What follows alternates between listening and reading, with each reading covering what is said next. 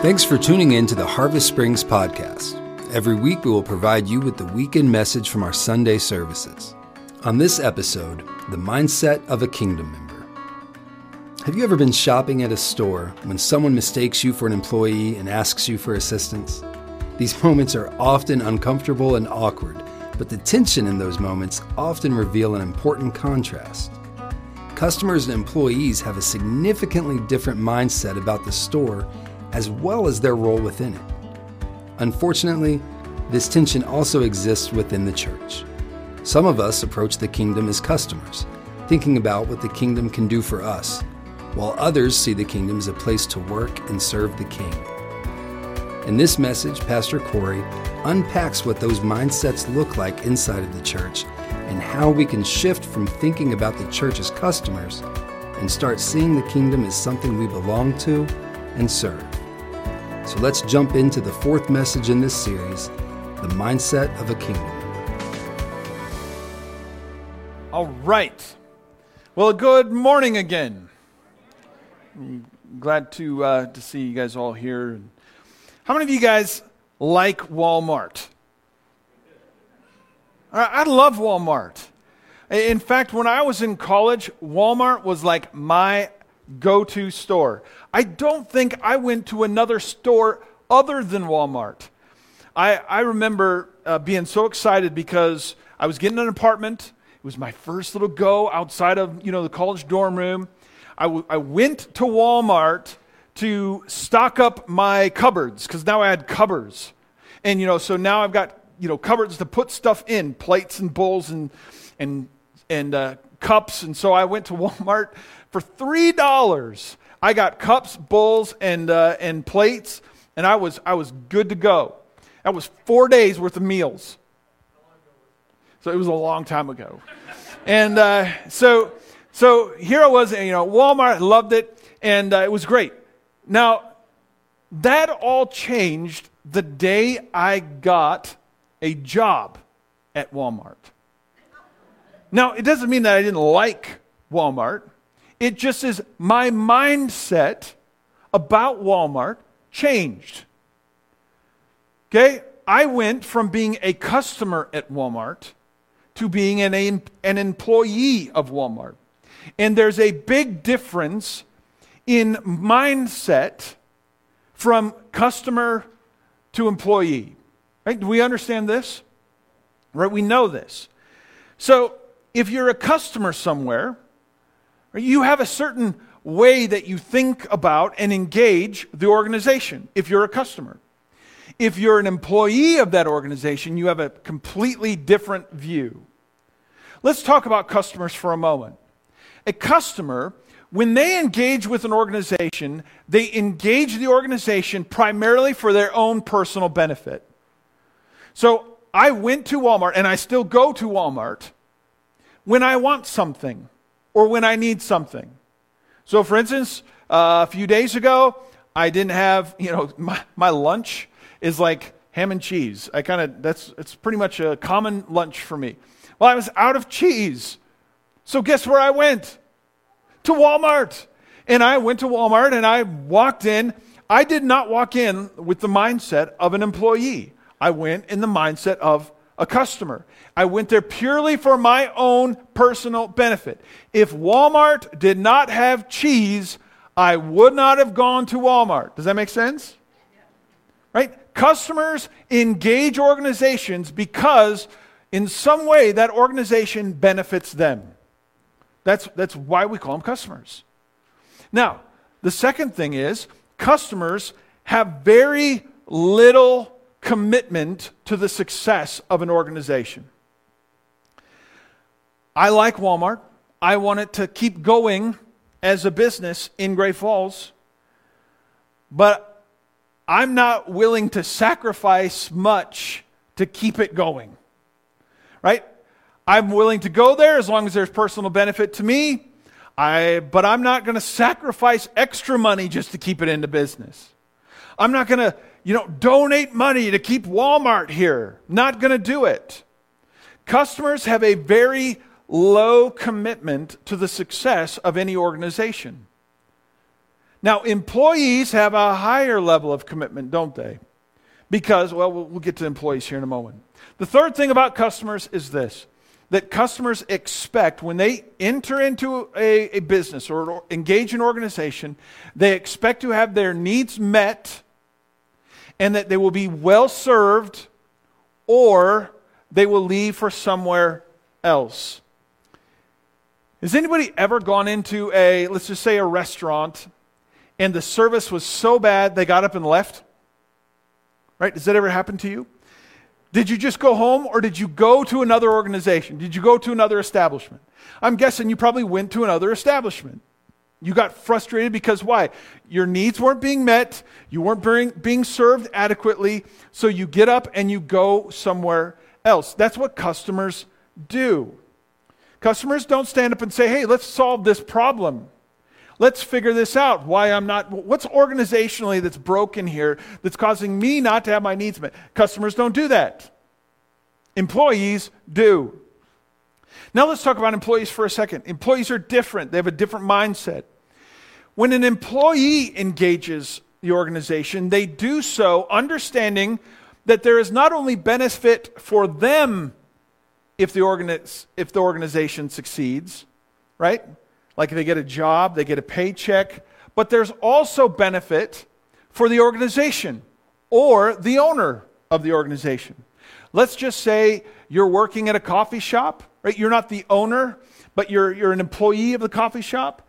You understand that there's a benefit for me serving customers well and making good coffees and seeing my establishment, you know, grow and flourish. There's a benefit to me. But that benefit also extends not only to all the other employees, but also to the owner of the coffee shop. You're, you're working for someone. You understand that. It's not just, Uh, you know, I didn't know who was, who ultimately, you know, I was working for shareholders when I worked for Walmart, but I also was working for the team that was working there. I, I, I wanted our store to succeed because if it succeeded, I succeeded also. There was a benefit to me and a benefit to the organization. So employees don't just show up, or at least let's just say good employees don't just show up thinking it's all for me. You know, I'm only here to collect a paycheck. Right? That's not good employee, uh, a good employee mindset. A good employee understands there's benefit for me and there's benefit for others, and I'm willing to contribute so that we all can enjoy those benefits. The second thing is that employees do have a vested interest in seeing the organization uh, succeed and uh, expand and profit. If I am an employee at a, uh, at a small little coffee shop, right, I'm not the owner, but that coffee shop is able to expand and maybe that goes to another coffee shop and we have two locations and maybe that means extra income for me. Maybe it means uh, hey profit sharing. The, the owner decides to share profits with the people. You know as the business succeeds so i also as a member of that organization succeeds.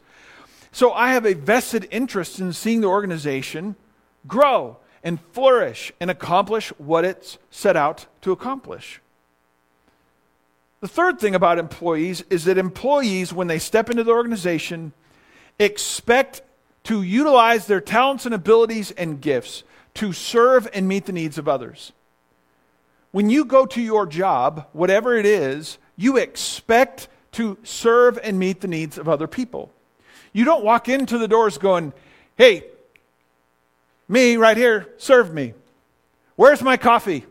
You know, you don't do that. When you, as an employee, you expect to serve and meet the needs of other people.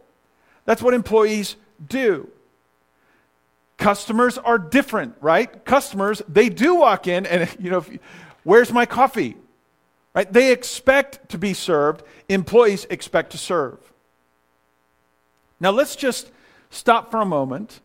And some of you guys are like, what in the world are we talking about? Why are we talking about customers, and employees? And, well, let me challenge you with this. I think that maybe the vast majority of Christians have embraced the customer mindset when it comes to church. They have began to think about church and their participation at church or in church from a customer's perspective rather than an employee's perspective. Let's just go back to what a customer does. A customer engages organizations primarily for their own personal benefit, right? What would be the impact on the church if we all only came into the doors of the church for what the church could give me? If the only reason we were here is because I like Corey's messages, or the only reason I'm here is because I like the music, or the only reason I'm here is because they have good coffee in the coffee bar, if the only reason you're here is for what you can get from the organization, how weak does that make our church? In the moment Corey's message isn't just over the top great, which that never is going to happen, but at some point it might. Right? When when the, the message from, you know, Corey isn't the best, or at some point maybe the music isn't going to, you know, they didn't sing all the songs you like and or they change stuff and that just is so frustrating. The moment all of a sudden as a person who attends with the customer mindset, if it's not all of a sudden meeting all of your needs or doing everything for you, then guess what? Why come? Why be a part of something like this? If our view is the church exists for me, and the church, I've, I've heard lots of people, and I, and I don't want to sound like I'm dragging on people or anything, but I've had lots of people come and say, you know what, we're going to go somewhere else. The church just isn't meeting my needs. Well, if the moment you think that the church exists to meet all of your needs, it reveals how you think about the church. You are thinking of the church more from a customer mindset rather than a, an employee. Now, I, I understand the idea of customer versus employee is a little crazy because you're not getting a paycheck from the church. Like for me, I think about the church, I'm an employee here. I get a paycheck. But I want you to think differently, just in the view of if I think of the church as a, as a customer, then that creates a vulnerability for us as a church. I think of it as it exists for me. I don't have a high commitment level to its success. If it succeeds, great. If it doesn't, I'll just go to the next place down the road. Uh, and I also, when I walk in the doors, I don't expect to serve, I expect to be served. I expect for people to meet my needs. And if that's the case, if we're filled with customers and not employees, then guess what? We're going to be very, very weak as a church. What Christ calls us to is not the mindset of a customer, but he invites us to be a part of his kingdom and to own it, to view ourselves as members of his kingdom and that the kingdom does not exist for us, but we are a part of the kingdom. We exist in order to bless the kingdom and the team of kingdom members, as well as exalt the king. That's really the mindset we should have around church. We should see ourselves more as members or employees of the kingdom. And God calls us to follower of Jesus to become an employee or have an employee mindset at the church means that we no longer step in the doors thinking, hey, I, where are the people to serve me? But rather, God is bringing into my path. It's a big difference. And I want to challenge you to think differently about the church. Now, obviously, the church is an organization of people, but more than that, it is a kingdom. And Christ has invited you to be a part of it. Now, when we use the word kingdom, which is the word Jesus used 99% of the time when he talked about the church, he used the word kingdom. What does a kingdom have to have? It's in the name. Kingdoms have kings. Kingdoms have kings. Now, the word king is something that we don't structure And we're coming to the United, we're coming over to this new land in which we could establish something free of this uh, monarchical system that is ruling over us. And we're going to embrace something different. And it's going to have uh, a certain framework that is free people out from the dictator or the tyrant or the authoritarian. The interesting thing about this, we have the right king. We'll never be right until we have the right king. Now, that's really important, isn't it? The reason why we don't like kings is because we know what kind of kings men make. We're not very good kings. We, we typically are self oriented. We typically uh, get corrupted by our power. We, we typically choose whatever is self beneficial for us. It's all about us, and so we don't make good kings. The Bible is all about look, there's all kinds of people that want to sit on the ten. The thief comes only to steal and kill and destroy, but I have come. Why? That you might have life and have it more abundantly. Mark 10 45. What does Jesus say? For the Son of Man did not come to be served, but to serve and to give his life as a ransom for many. Jesus said, I've not come to be this self oriented, tyrannical dictator king. I've come to be a servant king. That we all need a king. We've got to make sure that whoever that king is, is the right one. He's the right king. Read that we kind of, at least I do, sometimes get the idea that Christ's invitation was that uh, Peter and Andrew would suddenly get off the boat and then just follow Jesus around. Like, I've got this little kitten in my house I talked about a couple weeks ago. This little kitten, if you just start walking around, the little kitten follows you and ultimately then attacks your leg. A person in authority could ask a person to do what he asked them to do. What did he ask them to do? Number one, he asked them to leave their jobs. He asked them, number two, that's something only a king can do. Does it make sense? Kings can say, I want you to do this. Loyal subjects say, Yes, my master. Yes, king. Yes, Lord whatever. We, we know that when a king asks us to do something, if he's really the king, we'll do it. The invitation from Jesus to follow him was not just come and follow me around. Try to connect some more dots today. Follow, believe, faith, allegiance. The first thing is, I just want you to think of this. Is ultimately our, our structure, our effort, our strength to do right? To make a decision and follow through with it. It's a decision of the will. So, how many of you guys know um, waking up at 5 a.m. would be a hell? but when the alarm goes off at 5 o'clock, the will takes over. The will just says, not interested.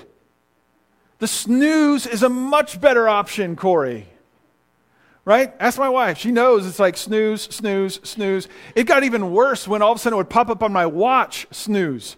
I could just, I didn't have to reach over to find the phone. I could just go, right? The will. I'm never going to wake up at 5 a.m. and work out unless that's a decision of the will. Right? Crowds, he's a, he's a great speaker. You know, man, I, you know, emotionally, you just you feel drawn to the guy. But at some point, there's going to have to be a decision to follow. Now, what does it take for that decision to become a reality? Well, it takes belief. Belief is the framework you use to make decisions of the will. Okay? Belief is the framework you use to make decisions of the will. If Simon and Andrew thought Jesus was a nut job, thought that he was possessed by demons like the Pharisees believed, if they thought he taught improper uh, contexts of doctrine, if they thought bad things about Jesus, would they interpret his invitation to follow them in a right way? Right? He would they would have had a framework that went like, well, we like him and intellectually it sure kind of makes sense, but you know what? I don't think I'm going to do it. It's not worth the cost. It's not it's too risky. I'm not willing to to make that step.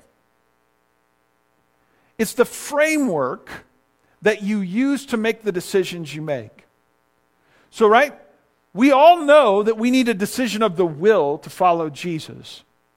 But in order for us to make that decision of the will, it also requires a proper belief, a proper framework in which I make that decision. If you go into that framework thinking that Christ came for you, if you interpret all of this from a customer's perspective, if that's your framework, is it the Bible is all, you know, it's all about me and it's about my sinfulness and it's about my salvation, right? That's, that's a customer mindset. Then guess what? You're always going to struggle with the decision to surrender it all for Jesus Christ. Because your framework of making that decision of the will is not really genuine belief in who Christ is. It's more a framework of I need and want. And those two things are going to be a struggle for you. Until you begin to see the scripture from the biblical context or the biblical framework of Christ and his kingdom, and that his invitation to us is to be restored back to our created intention of being part of his kingdom. And that our sinfulness is actually the obstacle that got us removed from the kingdom, and that Christ's death came to bring us back into that kingdom. When we start understanding then the position of Christ and the supremacy of Christ and the greatness of Christ, that makes then the decision of the will much easier. Simon and Andrew saw Jesus as the Messiah King that he was because that was their framework of belief, then it made sense to sacrifice everything to join his team. It made sense to reorient everything about their lives around his kingship. Now, the third, uh, so we have uh, follow and then believe. Then we have faith. And many times when we use the word faith, we think about faith from the, from the perspective of this is what I believe. Right? We've talked about this in previous messages that faith is more than just I believe something. Now, we often use the word in that context, like, you know, this is my faith, this is what I believe. But that's not actually, I mean, there is a, there's a portion of the word uh, in the Greek that we translate faith, there's a portion of it that implies that. But more often, as you read through the, the scripture, when you see that word, the Greek word, it actually translates into an arena of faithful or faithfulness. The Greek word for faith used in the, in the scripture, in the Greek, is the Greek word pistis. Pistis. It can mean kind of a confidence in, but let, us just take this for instance. Nine different times the word pistis is used in connection to God. Okay? It's used in relation to God. God, it never ever in any of those instances does it say God believes this. It's always transful, uh, translated God is faithful. He is, uh, it, it, his faithfulness. Or basically his allegiance to his word. Let me give you an example. 1 Corinthians chapter 10 verse 13. It says no temptation has seized you except what is common to man. And then there's a little phrase, God is faithful. Greek word pistis. God is faithful. It doesn't mean God believes something, it means that he will be who he says he will be. You can count on him. He won't, he won't be in error. He won't fall short. He's not going to error here. He's not going to leave you hanging. As a husband, when I stood on the stage and made, a, made vows to my wife, I wasn't pledging my belief in Tasha. I was pledging my allegiance to her. I was pledging in good faith, right? I was pledging to be faithful to my pledge to her. The idea of faith in the scripture is much more tied to our commitment to the king and being faithful to it than it is in the arena of I believe something.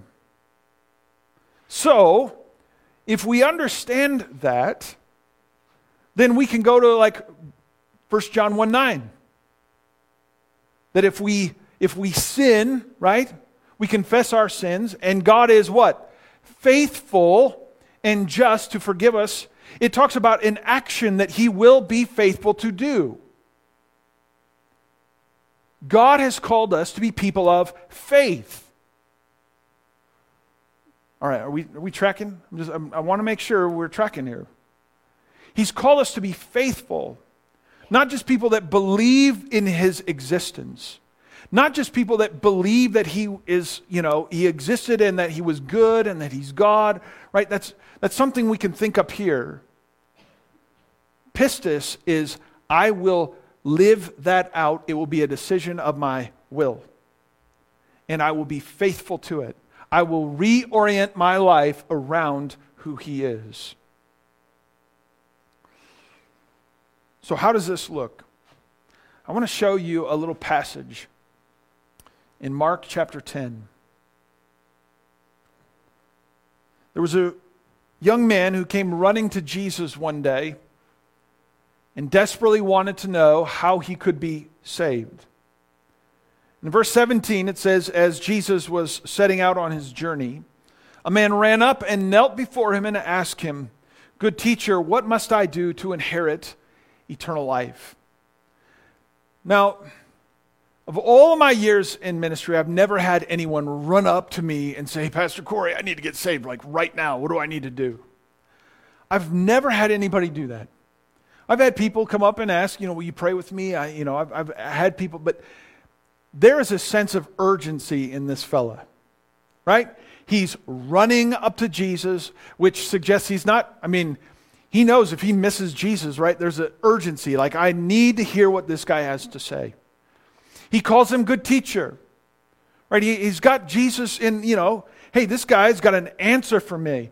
And so I'm coming respectfully. It says that he kneels down before him. He postures himself in humility and respect. And then he asks the right question, right? What must I do to be saved? Notice his perspective. Does he see God from the perspective of an employee or a customer?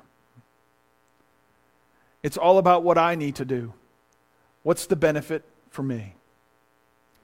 Jesus responds and says, why do, you ex- why do you call me good? No one is good except God alone.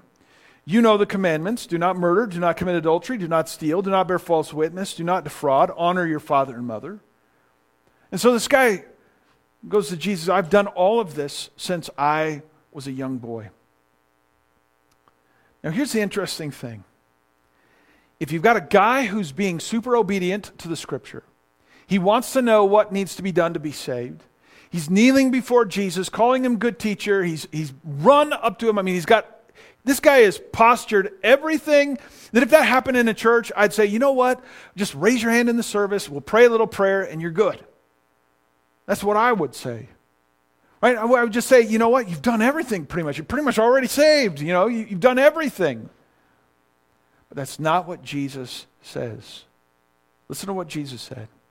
He says, looking at him and loved him, and he said to him, You lack one thing.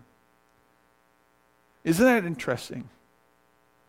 I, I love the fact they added this little nugget in there. Jesus looked at him and loved him. Jesus cared enough to tell this guy the truth. He cares enough about you and me to tell us the truth as well. And then Jesus says this Go and sell all that you have and give to the poor, and you will have treasure in heaven, and come, follow me. Come and follow me.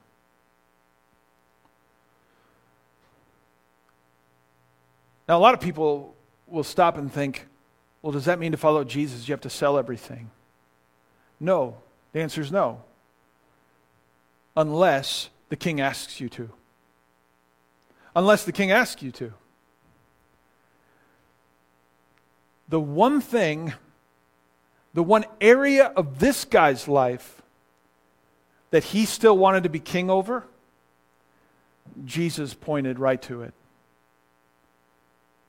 There were a lot of things in this guy's life that were surrendered to God. Right? He obeyed the commandments. He, it, suggests in other passages that he was a, a kind of a, a, leader in the synagogue, so he was obviously a pretty religious-minded guy. He probably he comes running to Jesus. Got Jesus in the right place. I'm listening to your teaching. I'm, I'm bowing before you. I mean, this guy's got everything kind of in line. And then Jesus goes, but there is this one place that's holding you back that you refuse to surrender to the authority of the king. You see, this comment from Jesus here is a real, it's a real test. It's not a test of what he believes. It's a test of his faith, of his allegiance, of his willingness to allow Jesus Christ to be the king over it all. Notice that if he would just do those things and sell them and put Jesus in his rightful place, he invites this young man to do the exact same thing as Peter and Andrew and other apostles. They could choose to follow him as well. To reorient your life around the king. That's exactly what Jesus invited this young man to do. And it says that the man turned around, disheartened, it says. He went away sorrowful in verse 22. He went away sorrowful. In Luke, when it gives this account of, of this passage, it actually uses a word that talks about basically his heart was in great anguish and agony. He didn't just go away sad. This guy went away understanding how difficult of a, of a task the king just gave him. Let go of your life and trust me with everything. Let me be the king over all of it. That invitation to that young man, the same invitation he gave to Simon and Andrew, is the same invitation that Jesus Christ gives to every single person. Will you allow Jesus to be the king over every part of you? The big question that I have for you today is simply this What will it take for you to follow Jesus? What will it take for you to reorient your life around the kingship of Jesus? To not live your life for yourself, to not view your life as, you know, it's all about me and what I can get or how I can benefit or how others can benefit me, how they can serve me, how they can meet my needs, but rather to think about your life as something that can benefit and bless the King. What will it take for you to follow Jesus? To reorient your life around his kingship. With every head bowed and eye closed, I'd like to just take a moment and think on Him.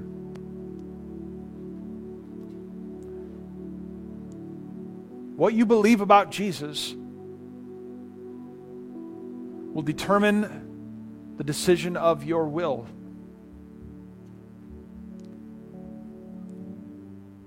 And the Bible says that that decision of the will is often a declaration of the mouth.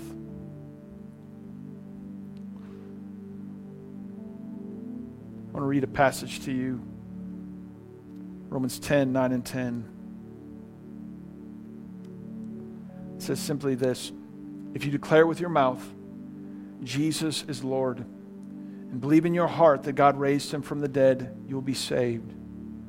For it's with your heart that you believe and are justified, it's with your mouth that you profess your faith, your allegiance, and are saved.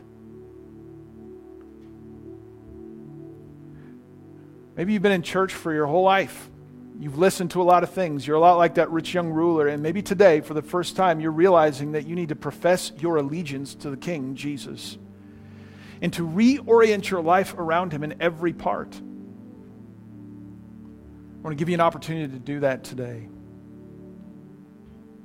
To just simply make a confession that Jesus Christ is Lord over every single part.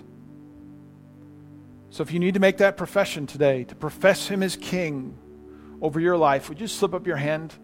That's your confession today. Just, I need Christ to be the King over my life. Thank you for those who are raising your hand right now. Christ is King over my life. Now, making that profession means then that we also are willing to reorient our lives around His kingship, and that's a terrifying thing. But I want you to know the King is good. He's righteous. He's holy. He cares about you. He loves you. And He will lead you in the best possible ways.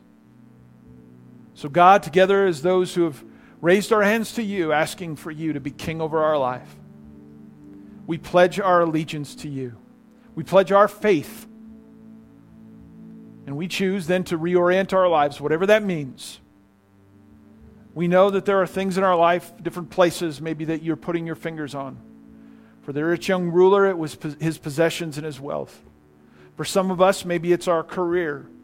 For others, it might be our, our thought life. For others, it might be uh, our families. Whatever we need to surrender to you, Lord, give us the strength to lay it all before you and to let you be king of it all. We thank you for the privilege of being in your kingdom. And thank you for being our king. In Jesus' name we pray. Amen. Thanks so much for listening to the Harvest Springs podcast. Our hope is that you hear the truth of God's word and that you are encouraged and challenged by it. If you would like to take your faith journey to the next level, check out the Getting Started plan on our mobile app or our website, harvestsprings.com. The Getting Started plan is a seven day, video based teaching that will help you start your relationship with Jesus off in the right direction. And if there's anything that we can do to help, just fill out a connection card on our website or on the mobile app.